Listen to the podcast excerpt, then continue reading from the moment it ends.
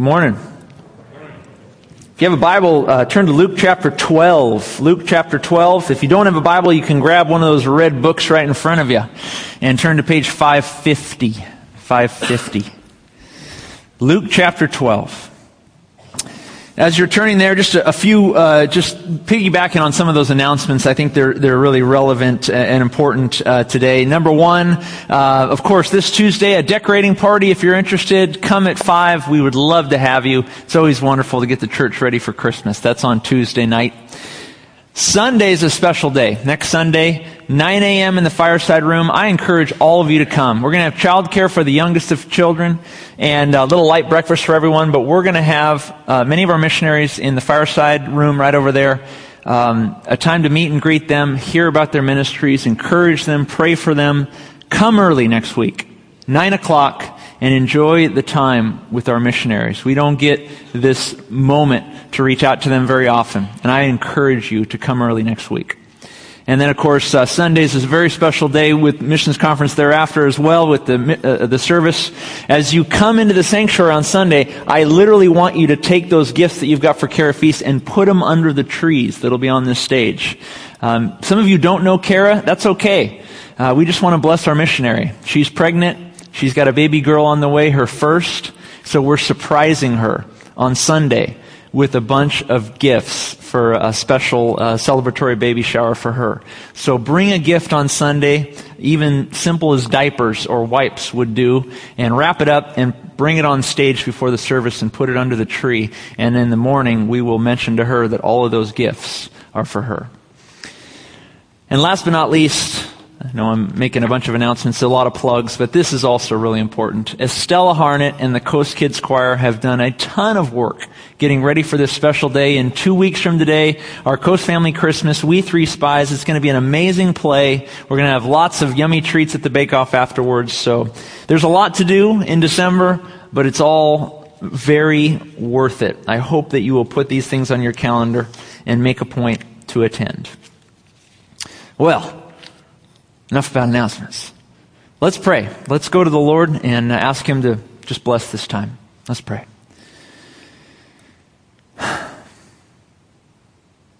Father, we just want to sit quietly now for a moment and uh, take pause and take a look at you.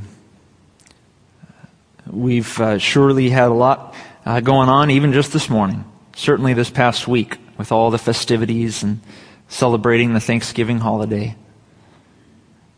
And now, Lord, we just want to quiet our hearts and kind of reset. Hear from you, Lord. Hear what you would have us to, to learn from today. We pray that your Spirit would guide this time in your word. In Jesus' name we pray. Amen. Many of you had your television sets on this past week. Your TVs were on this week, but they weren't just looking at the Thanksgiving Day parade. They were on a lot earlier. They were looking at a little town in Missouri named Ferguson. How many of you uh, turned on the television and watched what was happening in Ferguson? Raise your hands. Most of you. Some of you read about it online or in the newspaper if you still get one of those. I do once a week. We were trying to make sense of it, all of us, uh, as we watched what was unfolding. And uh, surely we all had uh, different and unique reactions. Um, our initial emotions, whatever they were, are their emotions. They they happen upon us. Sometimes they can't even be controlled. Those initial emotions that come to us as we witness events that unfolded like they did this past week. I myself, trying to make sense of it all, I was struggling. Um, for a number of days, I just kind of just sat there watching, not even uh, passing judgment either way, just just trying to take it in and read and absorb and see what people were saying, both on on all sides of the political spectrum, on all sides of race relations issues, on all sides of uh, of every which way. And I just sat and absorbed it for a while and, and just decided not to say a word, not to render any kind of verdict myself. And as I waited and waited and waited, I read and read and read and found everyone's take on it to be really um, just oftentimes in poor taste. Everyone was quick to judge, quick to jump on a side. And I just thought, this is, there's a better way. Isn't there a better way? And then I read a post online from an NFL football player named Benjamin Watson of the New Orleans Saints, a tight end for the New Orleans Saints. And when I read his post, I had realized, I realized all along why I waited and waited and waited before I responded to what Fergus, what happened in Ferguson. And I've asked Jonathan Varela to come forward and come on up, John. John's going to read Benjamin Watson of the New Orleans Saints and what he said. This is a, a, a African American tight end for the New Orleans Saints. This is what Benjamin had to say about Ferguson. At some point, while I was playing or preparing to play Monday Night Football, the news broke about the Ferguson decision. After trying to figure out how I felt, I decided to write it down. Here are my thoughts I'm angry. I'm angry because of the stories of injustice that have been passed down for generations. They seem to be continuing before our very eyes. I'm frustrated. Pop culture, music, and movies, they glorify these types of police citizen altercations. They promote an invincible attitude that continues to get young men killed in real life, away from the safety of movie sets and music studios. I'm fearful because, in the back of my mind, I know that although I'm a law abiding citizen, I could still be looked upon as a threat by those who don't know me. So I will continue to have to go the extra mile to earn the benefit of the doubt. I'm embarrassed.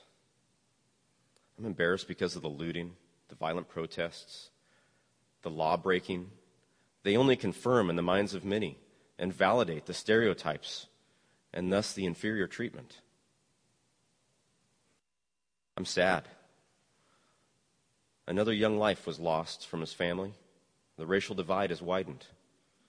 A community is in shambles. Accusations, insensitivity, hurt, and hatred are boiling over. We may never know the truth about what happened that day. I'm sympathetic. I know I wasn't there. I don't know exactly what happened. Maybe Darren Wilson acted within his rights and duty as a police officer. Maybe he killed Michael Brown in self defense, like any of us would have done in that circumstance. Now he has to fear the backlash against himself and his loved ones when he was only doing his job. What a horrible thing to endure. Or maybe Michael Brown was provoked, and that ignited a series of events that led Darren Wilson to murder the young man just to prove a point. I'm offended. I'm offended because of the insulting comments that I've seen. They're not only insensitive, but they're dismissive of the painful experiences of others. I'm confused. I don't know why it's so hard to obey a policeman. You will not win. And I don't know why some policemen abuse their power. Power is a responsibility, not a weapon to brandish or lord over the populace. I'm introspective. Sometimes I want to take our side without looking at the facts. Sometimes I feel like it's us against them. Sometimes I'm just as prejudiced as people I point fingers at. That's not right. How can I look at white skin and make assumptions, but not want assumptions made about me? It's not right. I'm hopeless have lived long enough to expect things like this and that they're going to continue to happen. I'm not surprised. And at some point, my little children are going to inherit the weight of being a minority and all that that entails. I'm hopeful because I know that while we still have race issues in America, we enjoy a much different normal than those of our parents and grandparents. I see it in my personal relationships with teammates, with friends and mentors. It's a beautiful thing. I'm encouraged. Because ultimately, the problem is not a skin problem, it's a sin problem.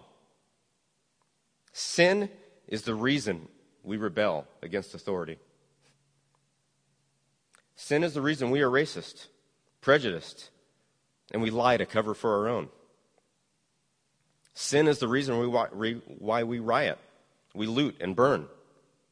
But I'm encouraged because God has provided a solution for sin through his son Jesus, and with it, a transformed heart and mind. One that's capable of looking past the outward and seeing what's truly important in every human being. The cure for the Michael Brown, Trayvon Martin, Tamir Rice, and Eric Garner tragedies is not education or exposure it's the gospel. So finally, I'm encouraged because the gospel gives mankind hope.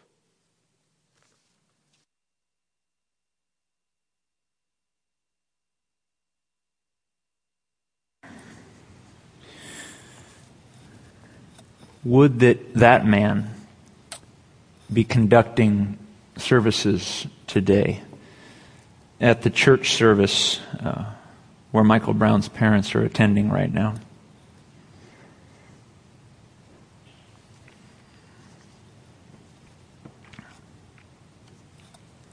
Would that that man lead America through time of understanding and comprehension of what's happened. Would that that man see the mob and the chaos and the violence and the rioting and the looting, would, would that that man be the one to rise up and to speak, to speak truth to power, to show that one can be fearless with the truth in the face of the mob. The title of this message is Fearless in the Face of the Mob. And it is, in my opinion, very providential that the Lord uh, has us where He has us in Luke 12 today. I did not select this text this week.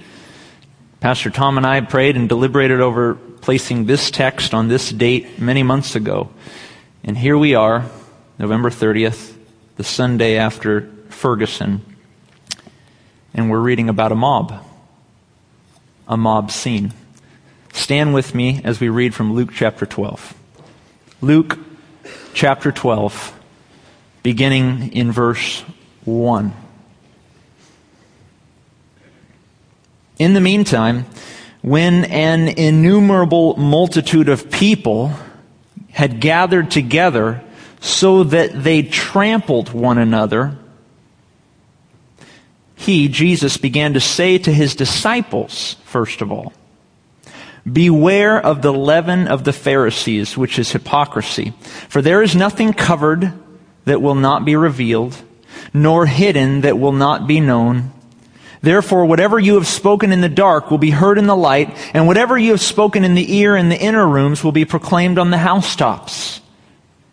And I say to you, my friends, my disciples, do not be afraid of those who kill the body and after that have no more that they can do, but I will show you whom you should fear. Fear him who, after he has killed, has power to cast into hell. Yes, I say to you, fear him. Are not five sparrows sold for two copper coins? And not one of them is forgotten before God. But the very hairs of your head are all numbered. Do not fear, therefore. You are of more value than many sparrows. Verse 8. Also I say to you, whoever confesses me before men, him, the Son of Man, also will confess before the angels of God. But he who denies me before men will be denied before the angels of God. And anyone who speaks a word against the Son of Man, it will be forgiven him. But to him who blasphemes against the Holy Spirit, it will not be forgiven.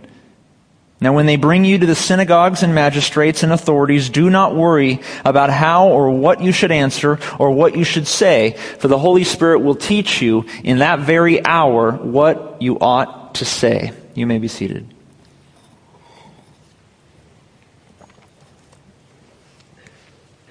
Little bit of a backdrop where we are in, in, in Luke 12. So here we are, Luke 12. We had just finished up Luke 11 um, a couple weeks ago. And the, the, the, the, backdrop, the scene is, is that we are in a village, first century Palestinian uh, uh, Jewish village, uh, likely the village of, of Bethany, though it could have been a different one. But that's where Mary and Martha lived, and, and some of this, uh, it, some of these stories are the outflow of what happened between Mary and Martha and in that village. So here we are, first century Jewish village, maybe Bethany is the name of it.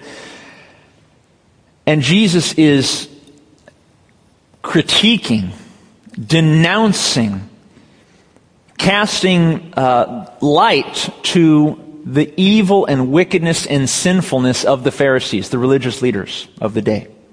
All throughout the end of chapter 11, he is casting uh, woe upon woe. He's saying, woe to these Pharisees because they do this, this, and this. And woe to these lawyers because they do this, this, and this. Jesus is spending a, a great portion of his time at this point, at this juncture in the village, calling out the wickedness and the hypocrisy of the religious leaders of the day. Right in front of him, by the way. They're gathered around him, and he's calling them out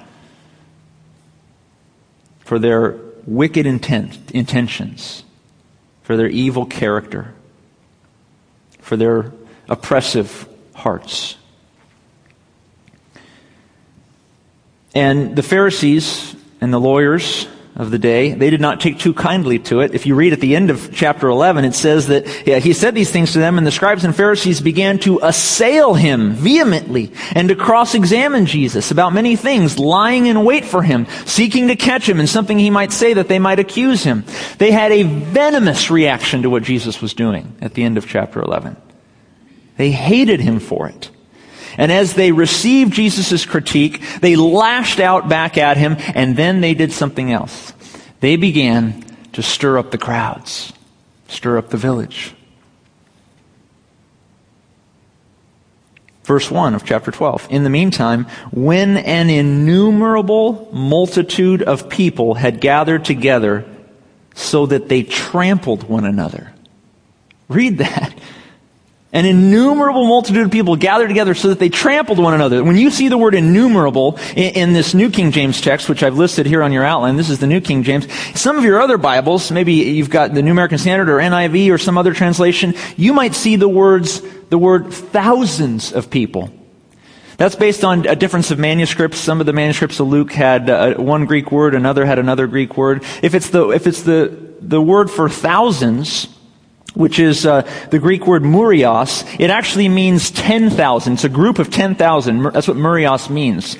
So it, it's possible that we're looking at a crowd of at least thousands, if not up to 10,000 people. Go to a baseball game up at Angel Stadium, that's a quarter of the stadium of people that are gathered around Jesus and the disciples watching and witnessing what is taking place.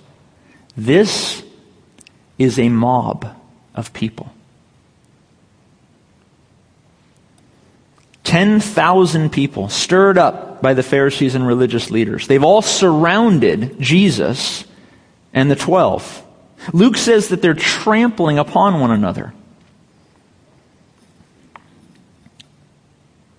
How do you suppose the disciples are feeling right about now? I would venture to say this is a terrifying experience for them. I would venture to say that nowhere up until this point in the Gospels have the disciples been around this many people, with perhaps the exception of the feeding of the 5,000 who were happy to be there, although they were hungry. But here, 10,000 people who are being stirred up, who are being riled up by their leaders, no less. Religious leaders, no less. Sound familiar? We all reacted differently to the verdict in Ferguson. Some of us were angry. Some of us were sad. Some of us were sympathetic. Some of us were confused, or a combination of so many of these emotions, as so beautifully expressed, by the way, by Benjamin Watson. But one thing, one thing that I think I lost out of Ferguson, and I think that much of our, our the people witnessing Ferguson lost, was the notion of fear of terror. Our 24 7 news cycle stirs up the mob mentality, providing a worldwide platform for violence. But the deep and awful fear that many experienced during the Ferguson riots was often lost. So perhaps, perhaps, by way of illustrating what the disciples were experiencing right here in Luke 12, perhaps we should consider one other mob story. It's in your bulletin. Open up your bulletin, right in the middle. We do this every two weeks, we update this. It's called Persecution Alert. I want to read another mob story for you. Under Global Missions, right in the middle, Persecution Alert.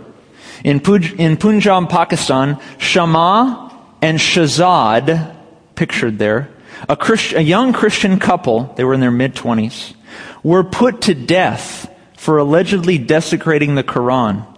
Their investigation, trial, and sentencing, it was all by mob. Shama had disposed of papers while cleaning out her recently deceased father-in-law's trunk. These papers may have been pages of the Quran, but Shama could not read Arabic. The Muslim village clergy were informed and the atrocity was announced through the loudspeakers of the village. The couple was then confined in an office. On November the 4th, Shama, who was four months pregnant, and her husband were attacked by a frenzied mob, beaten severely, dragged through the village by a tractor. They were then burned alive in the brick kiln where Shazad has worked since he was a child. Please pray for comfort for their families and surviving children. Pray also for Pakistan's Christians. They are frequent targets of the country's blasphemy law. That's a mob. That's fear. That is terrifying, gripping fear. Fear that I think we, we lost sight of in Ferguson for the people that were caught up in the rioting and the looting for people that continue to live in fear as a result of what happened in Ferguson. But that's a mob. It's funny, I don't, I don't remember the media reporting on that mob.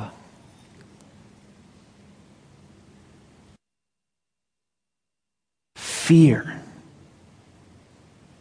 Fear. Fear that you never want to experience. Terrifying and awful. I submit to you in Luke 12, the disciples were terrified absolutely terrified. 10,000 people of the village gathering around them. Just after their teacher, Jesus, had spent a number of, of moments hurling criticism after criticism after criticism at their religious leaders. The disciples are terrified. The religious leaders were stoking the flames of the masses. They were trampling upon one another to watch the drama unfold, some of them hoping things would get ugly. And the disciples, helpless and scared, look at Jesus, and, and you can just imagine they're, they're looking at him saying, You got to get us out of this. You need to get us out of this mess. Jesus, the mob has come for us.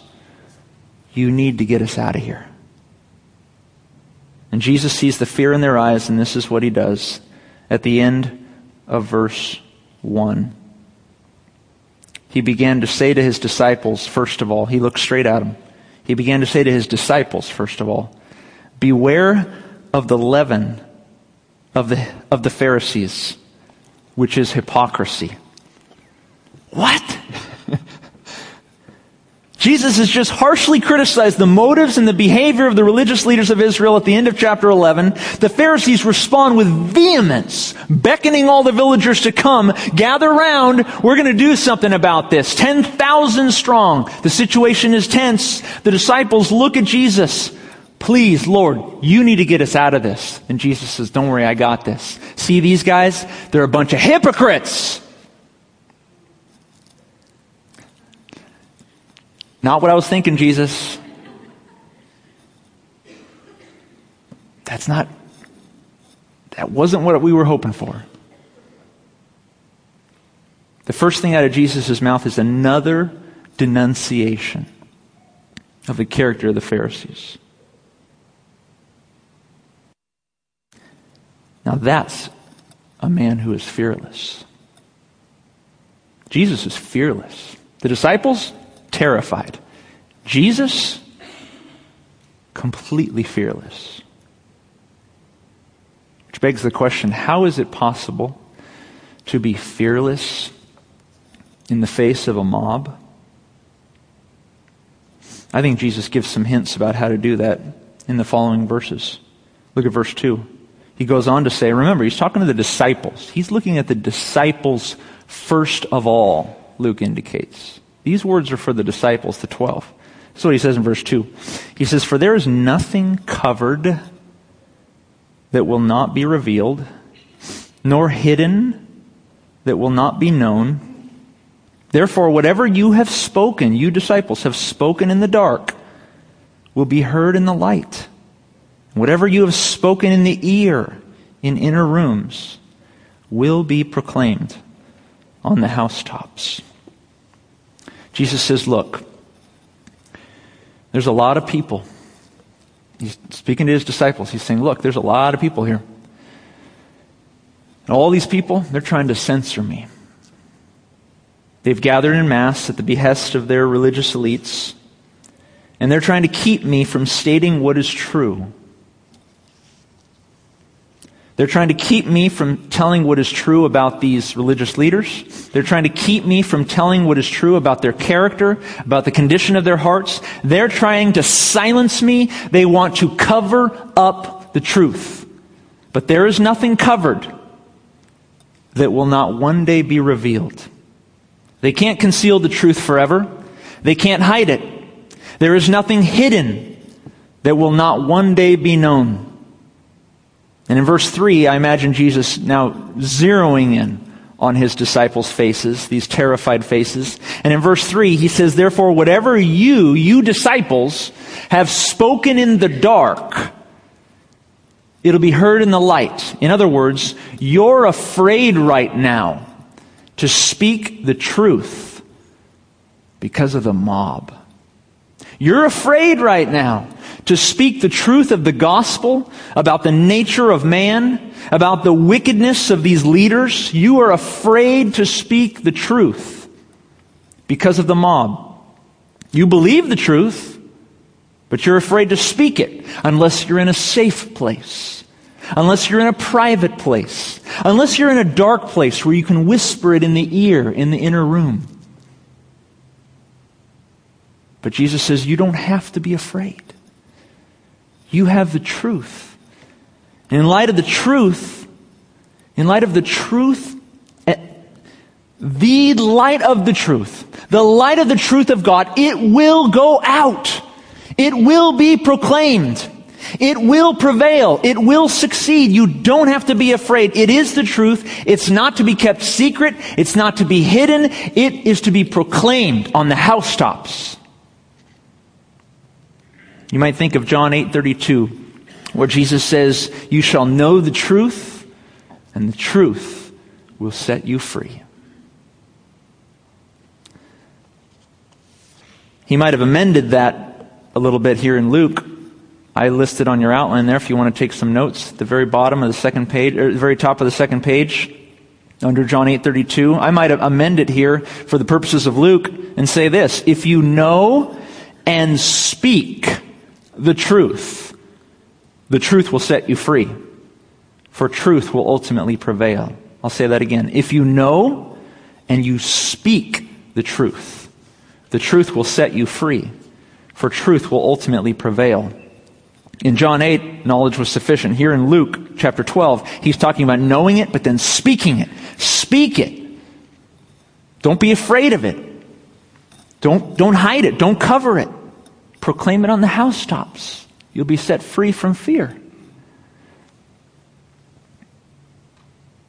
Who are you afraid to speak the truth to? Who are you afraid to speak the truth to? Who are you afraid to witness to? Who are you afraid to confront with the truth about someone's sinful condition, about their need for a Savior, or their need to get right with God? Who are you afraid to address? Jesus says, Don't be afraid. You have the truth. You know the truth. Now speak it. Besides, what are you afraid of anyway? Look at verse 4. What are you afraid of? Verse 4. And I say to you, my friends, disciples, don't be afraid of those who can kill the body, but after that, there's no more that they can do. But I will show you whom you should fear. Fear him who after he is killed has power to cast into hell. Yes, I say to you, fear him. Notice the words, my friends, in verse 4. Jesus is still looking straight at the disciples. 10,000 strong, and he's zeroing in on the 12 and saying, This is for you. Listen. Listen. What are you afraid of? Afraid of these men? Why? What power do they have over you? What power do they have that is greater than what you already have within you by the Holy Spirit? They have an artificial power of man. You have the real power, the truth of God. What's the worst they can do to you? Kill you? Don't you remember my promise? That when this life is over, you will enter eternity with my Father in heaven because you have believed in me? So, what exactly are you afraid of? The most they can do, the most these men can do to you is take your earthly life. That's the most they can do. There's nothing more that they can do. So don't fear them. You have more important things to fear than a rash mob of men. The only one, the only one that you and all of mankind should fear is the Lord for he holds the key to eternity. Heaven and hell are at stake with him. So take the fear that you are directing toward the mob and put that fear toward the Lord. Have a healthy fear of God. It's essential to being a disciple of Christ. Think of the person, think of the person that you're most afraid of. Does your fear of that person outweigh your fear and respect and reverence toward the Lord? It shouldn't. We are not to fear men like we fear the Lord. We are not to fear what others might do, could do to us. We are to first put our eyes, set our eyes on the Lord and be right before Him. We're to fear Him, show Him a healthy fear. But that's not all we are to do toward our Lord. He's not just a God who is to be feared by His people, He's also a God who loves you and who can be trusted. Look at verse 6. Are not five sparrows sold for two copper coins? And not one of them is forgotten before God. The very hairs of your head are all numbered. Do not fear, therefore. You are of more value than many sparrows. It's not just fear. That's not your only relationship to God, Jesus says. You should fear Him, but He loves you. He's loyal to you. He values you. He cares for you. So fear Him because He is a loving God who wants to be in good relationship with you. What a stark contrast in light of the raging masses that had gathered around Jesus and the disciples. They spewing hate, and Jesus speaking about the love and grace of the Father. Though the disciples feel like ducks in a pond, God has not forgotten them. He remembers them. He values them. And he just, the Lord just wants to see. He's waiting to see if the disciples value him enough to speak the truth that they already know in their hearts. God wants to know, will the disciples boldly confess the truth in the face of 10,000 strong? Or will they shrink back when times get tough? Verse 8. Also, I say to you, whoever confesses me, whoever testifies of me, whoever speaks of me, speaks the truth.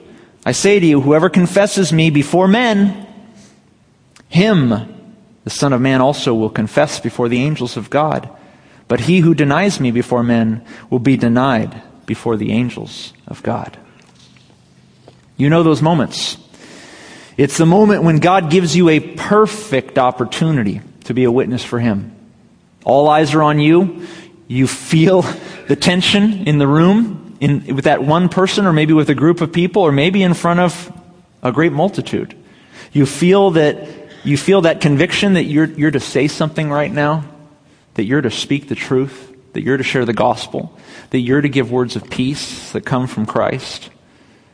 You know those opportunities when you have a chance to speak the truth. And you also know what it means to miss those opportunities, to remain silent, or perhaps even to willfully distance yourself from what you know to be true. It's those moments that the Lord is really watching us, wondering, will he confess me? Will she testify of me? Or will they deny me with their lips? Will they deny me with their silence?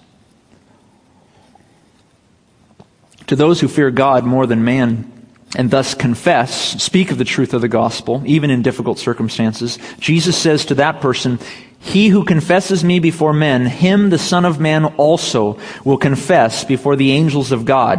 I, I asked the question on your outline here. What, what is this confession? What does it mean for Jesus to confess us in heaven? What does it mean for Jesus to confess us in heaven? What is this confession that Jesus will do for us before the angels?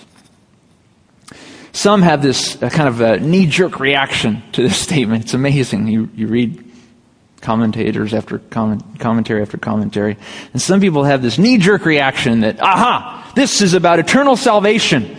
This is about heaven and hell. This is, this is the moment right here when you stand before uh, the, the, the masses, the people, a group, or even one on one, and you fail to confess Jesus in that moment. Once you've failed to confess Jesus in that moment when God is watching, psh, you've missed it.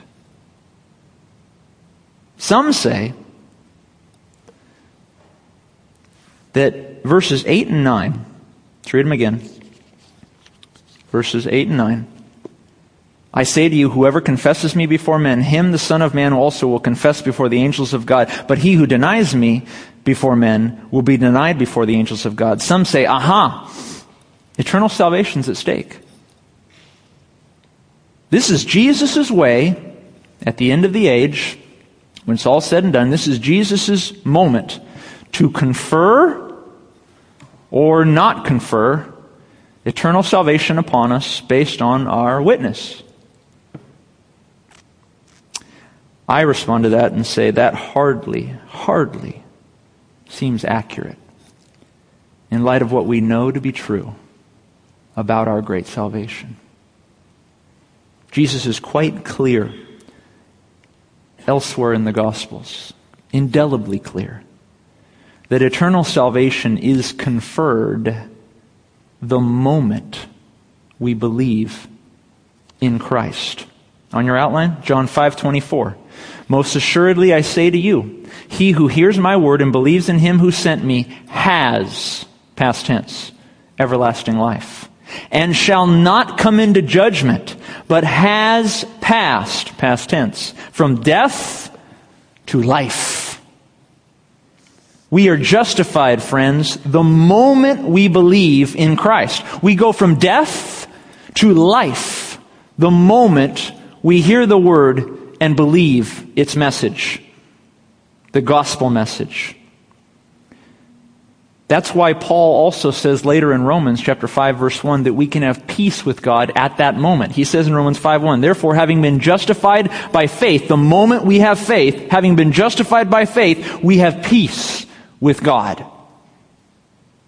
We have it. It's ours. It can't be taken away. Friends, Jesus does not wait until he has an audience of angels in heaven at the end of the age to decide whether or not we'll receive entrance into his kingdom. That is something completely unsubstantiated by the Word of God. Eternal life is given now to all who believe.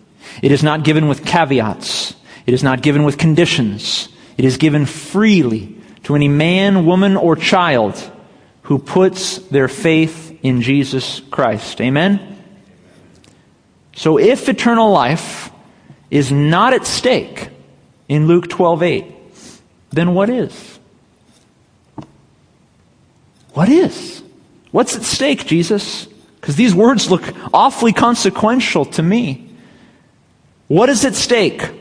Also, I say to you, verse 8, whoever confesses me before men, him the Son of Man also will confess before the angels of heaven. I believe the answer is found in the doctrine of rewards, which is so infrequently talked about throughout Christendom. But the Bible makes it indelibly clear, text after text, both in the Gospels, the epistles, all throughout the Word.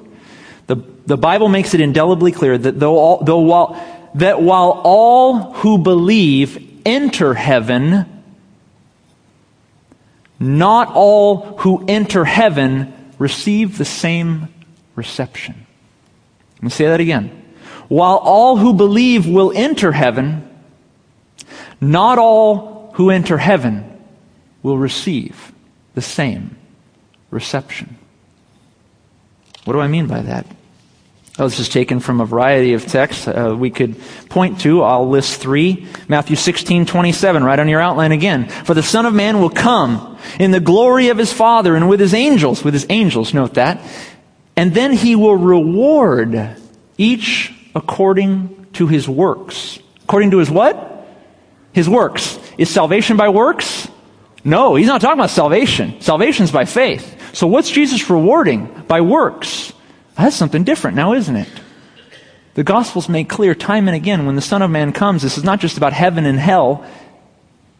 Once, once we've demonstrated who's in heaven, it's about who is going to be rewarded and who might not have the kind of inheritance that they could have.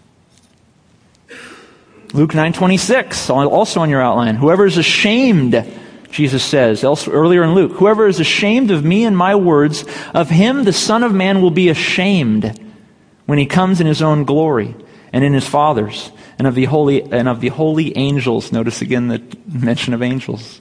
And again, there's a knee-jerk reaction. Some people look at that Luke 9 text and say, that, that's about hell. They're ashamed because they're going to hell. Not so. Not so. I give you John, 1 John 2.28, the last text there, which is written, 1 John 2.28, to Christians. How do we know? The words little children in the, in the verse, which throughout the, the, the book of First John, when, when John uses that term, he is directing his teaching to Christians. This is what he says. And now, little children, abide in Christ, that when Christ appears, we may have confidence and not be ashamed before him at his coming. Guess what, Christian? Some of you will have confidence at his coming. Some of you will be ashamed at his coming.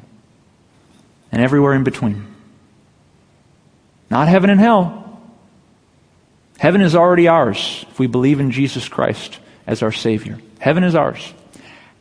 The reception that we receive when we get there, whether the Lord honors us, confesses us, says, Angels, look at this man. Angels, look at this woman. I want to tell you about what she did in my name.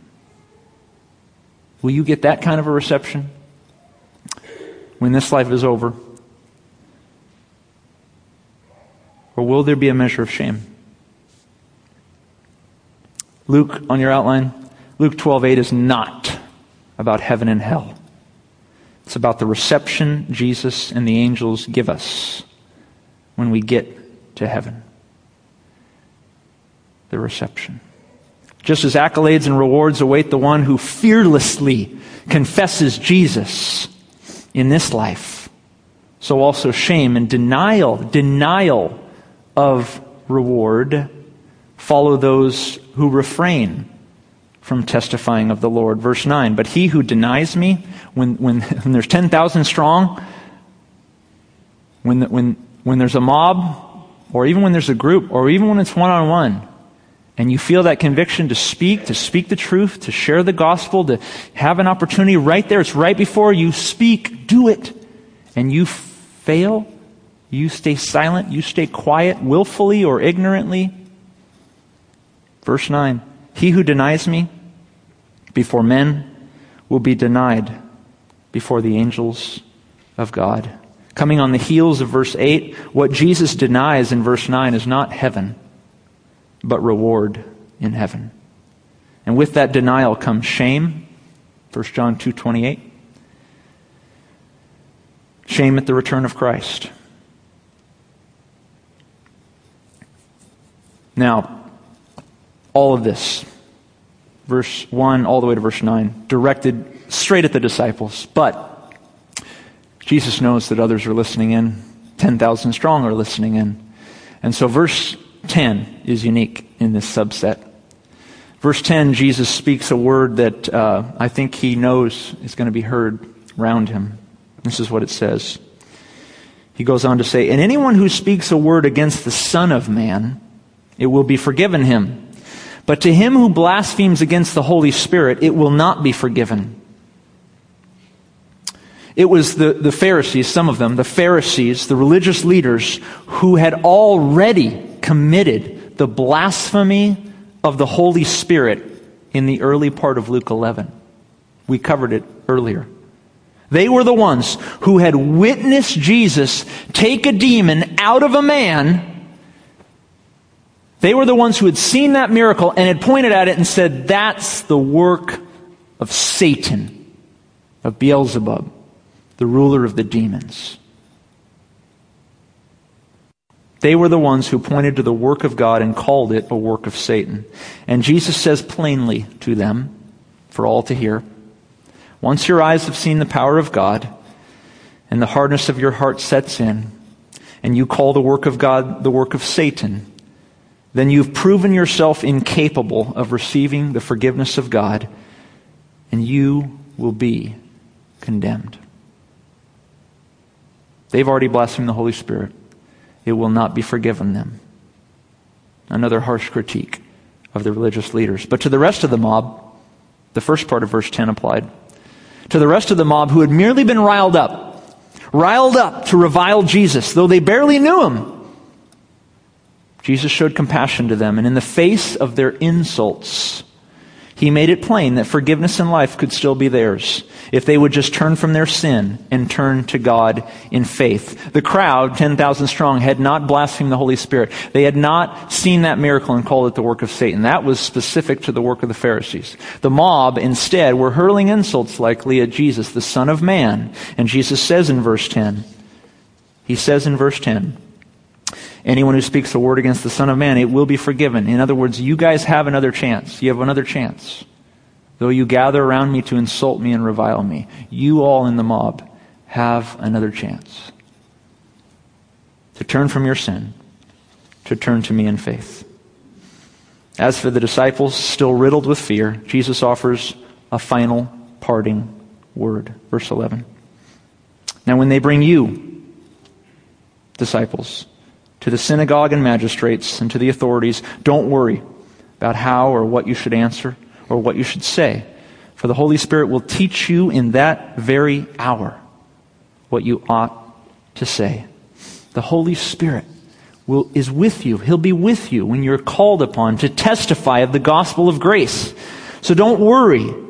Pray. Lean on Him. He'll put courage in your heart. He'll put words in your mouth. Words that you don't even think was, that you didn't even think was possible.